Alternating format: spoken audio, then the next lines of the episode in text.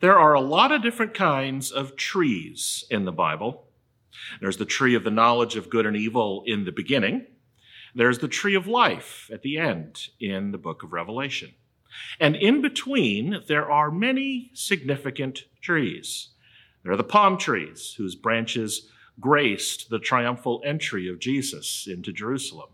The sycamore tree that Zacchaeus climbed to get a peek at Jesus. The mustard tree that Jesus used to describe the kingdom of God. In his marvelous collection of short stories about trees, author Richard Powers of The Overstory writes, This is not our world with trees in it, it's a world of trees where humans have just arrived. Indeed, one way to tell the story of God's love in the Bible is through the perspective of its trees, in which human beings are part of their stories. The one tree that sparks the most interesting reaction from Jesus is the central character in today's scripture reading. It's the fig tree. And it is this tree and its fruit that have a vital message for you and I to hear about the character of God and the hope that you and I can have even in the hardest of times. Now, I'm neither an expert on trees nor a huge fan of figs. Throughout my life, whenever I've said the word fig, it has most often been followed by the word Newton. That I know about, and I like those. But ask someone in the time of Jesus, or even many people throughout the history of the ancient Mediterranean, they most certainly would have known about fig trees. Back in 2006, archaeologists in Israel discovered evidence of fig tree gardening and cultivation as early back as 11,000 years ago. One Harvard archaeologist concluded that the fig tree was the very first tree that human beings ever learned how to master. The earliest humans figured out how to prune them, cut off their branches, and plant them in order to produce more trees and grow them to produce more fruit. And the fig itself became a symbol of power throughout the ancient world. Ancient Greeks used to award victorious athletes with figs. The Roman philosopher Pliny the Elder believed that figs had the power to heal. Muhammad said the fig was the one tree he hoped to see in paradise. Throughout history, the fig has been good for more than just making Newtons. In the words of Richard Powers, the fig tree has seen the history of the world in which humans have arrived. So, by the time we get to the Gospels, Jesus' followers know exactly what a fig tree is and what it represents. It represents vitality, prosperity, progress, life, and, and all the good potential that life has to offer. That's why Matthew, Mark, and Luke all tell some version of today's story, even though Matthew and Mark differ a bit from today's passage from Luke.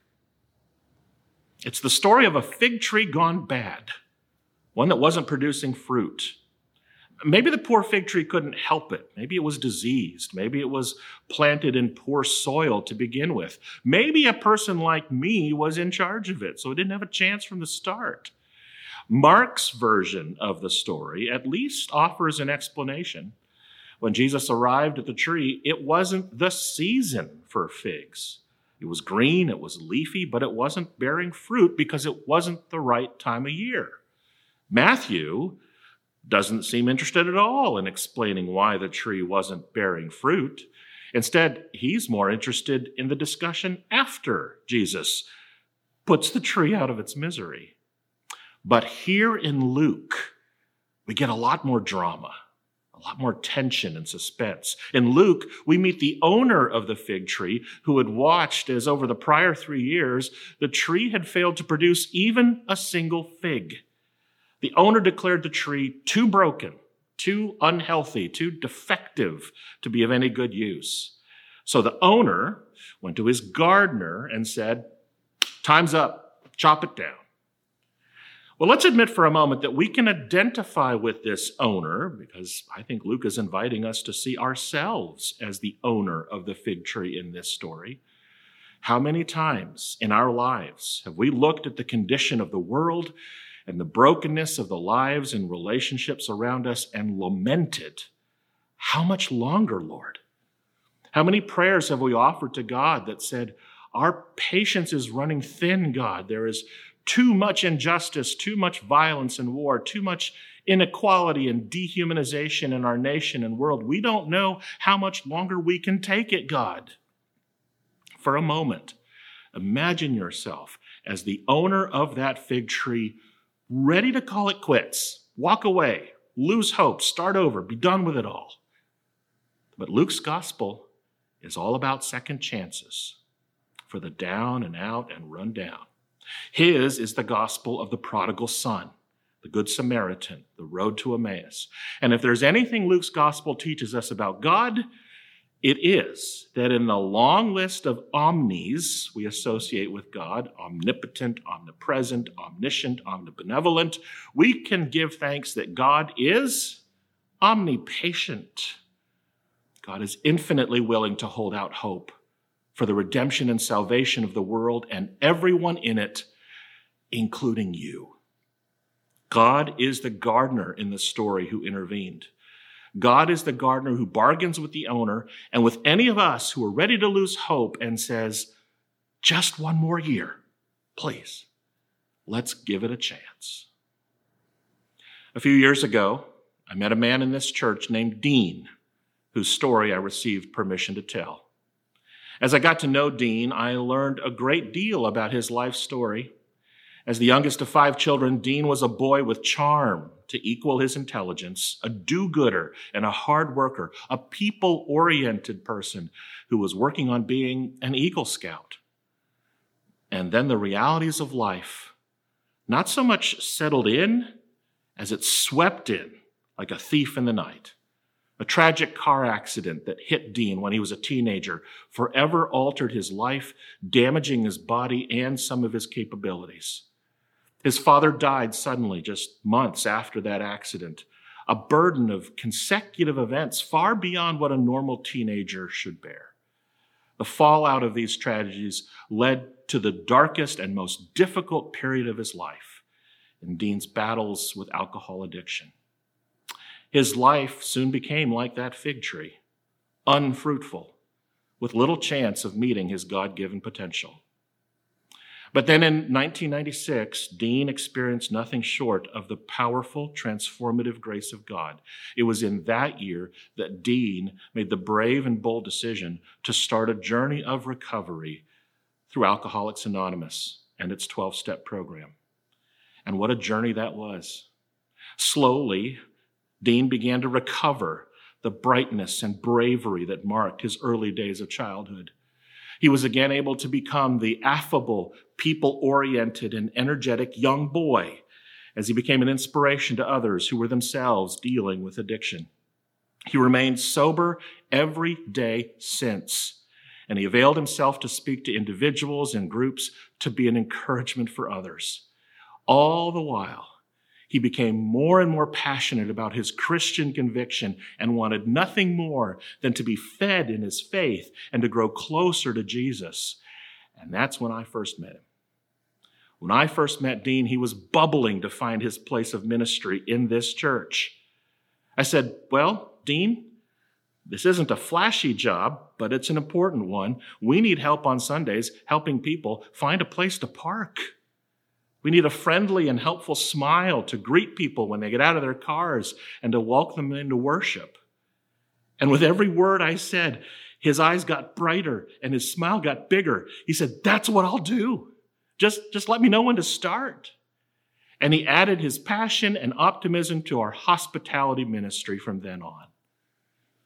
Dean was diagnosed with cancer about a year later. And with every treatment and every hospital visit, he continued to demonstrate that unwavering faith and indomitable sense of optimism and joy that would have been unlikely decades prior. But he was a changed man, all because of his faith in Jesus, and all because God gave him a second chance. When I did his funeral service, it was an amazing celebration of his life. A huge number of people showed up to pay their tribute and give thanks for this man who was not only able to move mountains in his life, but helped others do the same, all because the master gardener, the one who created humans and put them in a garden in the first place, can see in you and in me and in this whole broken world a chance at redemption when we cannot see it for ourselves. And God will stop at nothing, even at our worst, to offer us a shot at resurrection. The story of God's love can be told through its trees in which human beings play a part. Oh, and there is one last tree worth mentioning, one that rises taller and higher than all the rest in the Bible. It is the tree that stood on a lonely Golgotha hill, cut down and shaped into a cross. To all its observers, it was a tree of despair and lost causes, a symbol of shame and indignation. It was a tree that captured humanity at its worst its ability to torture, to use violence to punish, and to cause suffering to others. But hanging on that cross was the fruit of God's love, preparing to bloom. And even after Jesus died and all hope seemed dashed, the master gardener said to all creation, Let's give it a moment, shall we? Not a minute or two, but a few days. Three days, to be exact. This is how God works. Where you and I only see dead ends, God can see new life. Where you and I see hopelessness, God can see resurrection. It's what God can see even now in the world and what God can see in you. Let's pray. God, thank you for your infinite love and your infinite patience with us. You offer to us and the world a chance at redemption through your Son, Jesus. Prune back that which inhibits your fruit to be born through us. Bend our hearts toward the radiance of your grace. Empower us to grow in your love that we might stand strong and bear fruit for others. In Jesus' name, amen.